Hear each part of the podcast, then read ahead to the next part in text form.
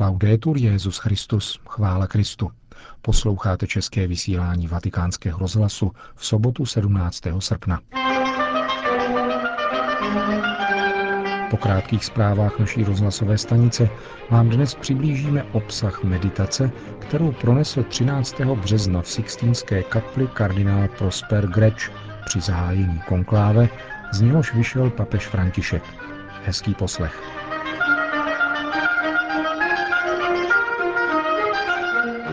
Zprávy vatikánského rozhlasu. Svatý otec napsal děkovný list brazilské církvi datovaný 2. srpna a adresovaný předsedovi brazilské biskupské konference kardinálu Raimundovi Damašénovi Asízovi. Opětovně v něm děkuje za vřelé přijetí při své pouti do Mariánské svatyně v Aparesídě. V paměti i v srdci si uchovávám nesmazatelné obrazy intenzivního liturgického společenství a radujícího se zástupu lidí, kteří mne na prostranství před chrámem navzdory chladu a dešti provázeli. Papež František pak prosí, aby kardinál Asís tlumočil jeho vroucí uznání a vděčnost brazilským biskupům, všem farářům, pastýřům i církevním hnutím za péči a úsilí vynaložené na přípravu a konání Světového dne mládeže. Svatý otec vyjadřuje přesvědčení, že tato událost víry naplní brazilskou církev milostí a formuluje přání, aby zase ta zrna přinesla plody církvy této milované země. V samotném závěru svého listu papež František prosí o modlitbu za sebe. Filipíny. Papež vyjádřil hlubokou soustrast nad tragickou ztrátou lidských životů, kterou způsobila havárie trajektu nedaleko ostrova Cebu na Filipínách. Z více než 800 pasažérů bylo zachráněno 600 lidí, ostatní jsou dosud pohřešovaní. Nalezeno bylo 26 těl. Papež František v telegramu podepsaném kardinálem státním sekretářem Tarcísio Bertónem a adresovaném arcibiskupovi Cebu Monsignor José Palmovi ujišťuje svoji duchovní blízkostí v modlitbě. Svěřuje oběti neštěstí laskavému milosedenství všemohoucího Boha a vyprošuje sílu a božskou útěchu pozůstalým, zraněným i záchranářům. K nehodě došlo minulou noc v důsledku kolize s nákladní lodí. Příčina srážky se vyšetřuje. Na Filipínách, které tvoří více než 7 tisíc ostrovů, je loď nejrozšířenějším dopravním prostředkem. V minulosti došlo i k jiným katastrofám, z nichž největší se stala roku 1987 nedaleko Manily, kdy zemřelo 4300 lidí. Konec zpráv.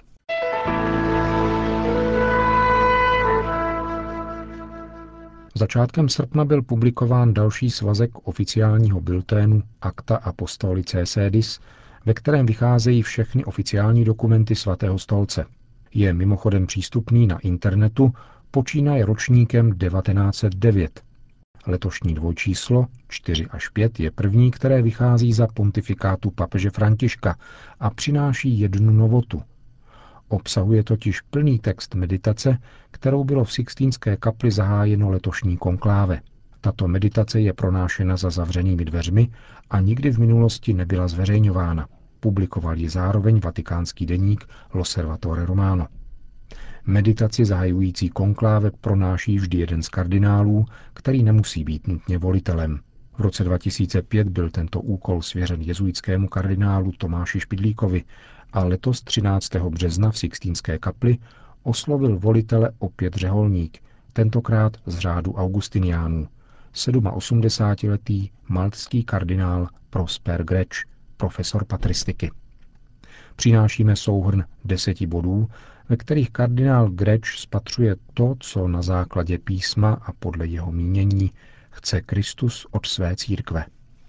Za prvé, evangelium bez slev. Po svém vzkříšení poslal Ježíš apoštoly do celého světa, aby získávali učedníky ze všech národů a křtili je ve jménu Otce i Syna i Ducha Svatého. Církev tak činí a prezentuje evangelium bez slev a ředění. Přistupuje-li se na kompromisy, ztrácí evangelium svoji dynamiku. Je to, jako by z výbušniny byl odstraněn tritol. Nesmí se podlehnout ani svůdné myšlence, že druhý vatikánský koncil zpřístupnil spásu těm, kdo jsou mimo církev, jako by tím byla relativizována nezbytnost křtu. Váže se k tomu dnes nešvar mnoha indiferentních katolíků, kteří opomíjejí nebo odmítají křtít svoje děti. Za druhé, pohoršení kříže. Evangelní zvěst o božím království se konkretizuje ve zvěsti o Ježíši Kristu a to ukřižovaném. Právě toto pohoršení kříže pokořuje hybris, domýšlivost lidské mysli a pozvedá ji k přijetí moudrosti sestupující z hůry. Také v tomto případě, je-li osoba Krista relativizována a kladena naroveň jiným spasitelům, je křesťanství zbavováno své podstaty. Právě hlásání absurdity kříže minimalizovalo během necelých třech století náboženská vyznání římského císařství a otevřelo mysl lidí nové vizi naděje a vzkříšení. Po této naději žízní i dnešní svět, trpící existenciální depresí. Za třetí, církev mučedníků. Ukřižovaný Kristus je niterně spojen s církví, která je křižována. Je to církev mučedníků, počínaje těmi z prvních staletí, až početné věřící, kteří se dnes v některých zemích vystavují smrti jenom proto, že jdou na nedělní mši. Ježíš předpovídá, když pronásledovali mne, budou pronásledovat i vás. Pronásledování je proto konstitutivním prvkem církve. Je křížem, který má církev obejmout. Pronásledování však není jenom fyzické. Existuje také persekuce, která se vyjadřuje lhaním. Blahoslavení jste, když vás budou kvůli mě tupit, pronásledovat a vylhaně vám připisovat každou špatnost. Zakusili jste to nedávno prostřednictvím některých médií, která církev nemilují. Jsou-li obvinění falešná, není třeba jim věnovat pozornost, ačkoliv vyvolávají velkou bolest. Za páté, jinou věcí je, je-li nám vyčítáno něco právem, jako se to stalo v mnoha případech sexuálního zneužívání. Pak je třeba se pokořit před Bohem i lidmi a snažit se vykořenit zlo za každou cenu, jak to s velikou lítostí učinil Benedikt XVI. Jedině tak se obnovuje věrohodnost před světem a podává se příklad upřímnosti. Mnozí lidé dnes nedocházejí víry v Krista, protože jeho tvář je zatemňována nebo skrývána institucí, které chybí transparentnost. Nedávno jsme se rmoutili nad různými politování hodnými činy, kterých se dopustili kněží i lajci, dokonce v papežském domě. Ale musíme si také uvědomit, že tato zla, jakkoliv jsou závažná, nejsou ve srovnání s minulými špatnostmi z dějin církve ničím jiným než jakýmsi nachlazením. A stejně jako bylo s pomocí Boží překonáno, bude překonána i nynější krize. I nachlazení je však třeba léčit správně, aby nepropuknul zápal plic. Za páté, dým satanův v církvi. Zlý duch tohoto světa, mysterium iniquitatis, tajemství špatnosti, se neustále snaží infiltrovat církev. Nezapomínejme na varování proroků starozákonního Izraele, nehledejme spojenectví ani s Babylonem, ani s Egyptem, ale sledujme rizí politiku víry a důvěřujme jedině Bohu a jeho smlouvě. Odvahu. Kristus nás povzbuzuje zvoláním Buďte dobré mysli, já jsem přemohl svět. Čteme z meditace, kterou pronesl kardinál Prosper Greč 13. března při zahájení konkláve.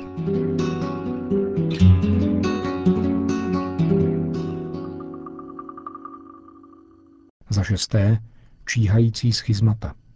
Neméně obtížné bude pro budoucího papeže úkol uchovávat jednotu samotné katolické církve. Mezi ultratradicionalistickými a ultraprogresistickými extrémisty mezi kněžími bouřícími se proti poslušnosti a těmi, kteří nevnímají znamení doby, bude vždycky nebezpečí menších schizmat, která nejenom poškozují církev, ale také odporují vůli Boží. Jednota za každou cenu. Jednota však neznamená uniformitu. Je zřejmé, že to neznamená zamezovat vnitrocírkevní diskuzi, která se vyne celými dějinami církve. Všichni mají svobodu vyjádřit svůj názor na poslání církve, ale má být vysloven v linii onoho depozitum fidei, pokladu víry, který má papež spolu se všemi biskupy opatrovat. Za sedmé, sexuální svoboda a pokrok. Teologie dnes bohužel trpí slabým myšlením, které ovládlo filozofický prostor. Potřebujeme dobré filozofické základy abychom mohli dogmata rozvíjet podloženou hermeneutikou, která mluví jazykem, jenž je srozumitelný nynějšímu světu. Často však dochází k tomu, že se návrhy mnoha věřících usilujících o pokrok církve týkají stupně svobody uplatňované v oblasti sexuality. Zákony a tradice, které jsou pouze církevní, mohou být zajisté změněny, ale ne každá změna znamená pokrok. Je třeba rozlišovat, zda tyto změny mohou způsobovat růst svatosti církve a nebo ji zatemňovat. Za osmé. Malý zbytek, který nepokleká před bálem. Na západě, alespoň v Evropě, je křesťanství v krizi. Vládne nevědomost a nedbalost týkající se nejenom katolického učení, ale samotné abecedy křesťanství. Naléhavě lze cítit potřebu nové evangelizace, která začíná rizím a jadrným kérigmatem, jež je hlásáno nevěřícím a následováno neustálou katechezí, jež je živena modlitbou. Pán však nikdy není poražen lidskou nedbalostí a zdá se, že zatímco v Evropě jsou mu zavírány dveře, otevírají se jinde, zvláště v Ázii. Ani na západě si však Bůh neopomene uchovat onen zbytek Izraele, který nepoklekne před bálem. Zbytek, který nacházíme hlavně v četných laických združeních, obdařených různými charizmaty, jež mocně přispívají k nové evangelizaci. Je však třeba bdít nad tím, aby si jednotlivá hnutí nemyslela, že se církev vyjadřuje jenom skrze ně. Bůh zkrátka nemůže být poražen naší nedbalostí. Církev je jeho. Mocnosti pekelné mohou ranit její patu, ale nemohou ji přemoci. Za deváté, jednoduchá víra. Dalším faktorem naděje, který nesmíme přehlížet, je sensus fidelium, smysl věřících pro víru. Augustin jej nazývá vnitřním učitelem každého věřícího. Ten vytváří v srdci kritérium rozlišování pravdy od falše a umožňuje nám spontánně rozlišovat to, co je podle Boha, od toho, co přichází ze světa a ze zlého.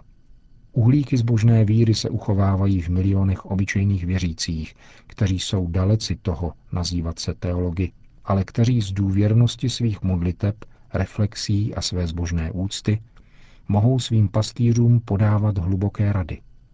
Jsou to ti, kteří způsobují, že k ničemu není moudrost moudrých a že za své vezme chytrost chytrých. To znamená, že když svět s celou svojí vědou a inteligencí opustí logos lidského rozumu, bude boží logos zářit v prostých srdcích, která vytvářejí mízu, z níž se živí páteř církve. Za desáté, pod rukou Krista soudce. Přestože duch svatý je duší církve, ne vždy jej bereme v potaz ve svých plánech z církví. On transcenduje každou sociologickou analýzu i dějnou prognózu. Překonává skandály, interní politiku, kariérismus i sociální problémy, které svojí složitostí zastírají Kristovu tvář, již má vyzařovat i skrze hustá mračna. Poslyšme Augustína. Apoštolové viděli Krista a věřili v církev, kterou neviděli. My vidíme církev a musíme věřit v Krista, kterého nevidíme. Zdravým přilnutím k tomu, co vidíme, dostane se nám vidění toho, kterého nyní nevidíme. Jan 23. přijal roku 1961 členy diplomatického sboru při svatém stolci v této Sixtínské kapli. Ukázal na dominující postavu Michelangelovy fresky posledního soudu a řekl jim, že Kristus bude posuzovat také jednání jednotlivých národů v průběhu dějin. Vy se nacházíte v téže kapli před postavou Krista, jehož zvednutá ruka nechce potřít, ale osvítit vaši volbu, která bude podle ducha a nikoli podle těla. Ten zvolený pak nebude pouze váš, ale především jeho.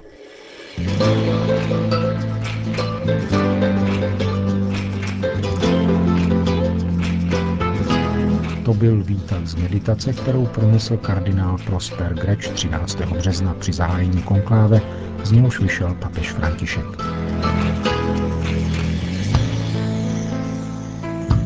Končíme české vysílání vatikánského rozhlasu. Chvála Kristu. Laudetur Jezus Christus.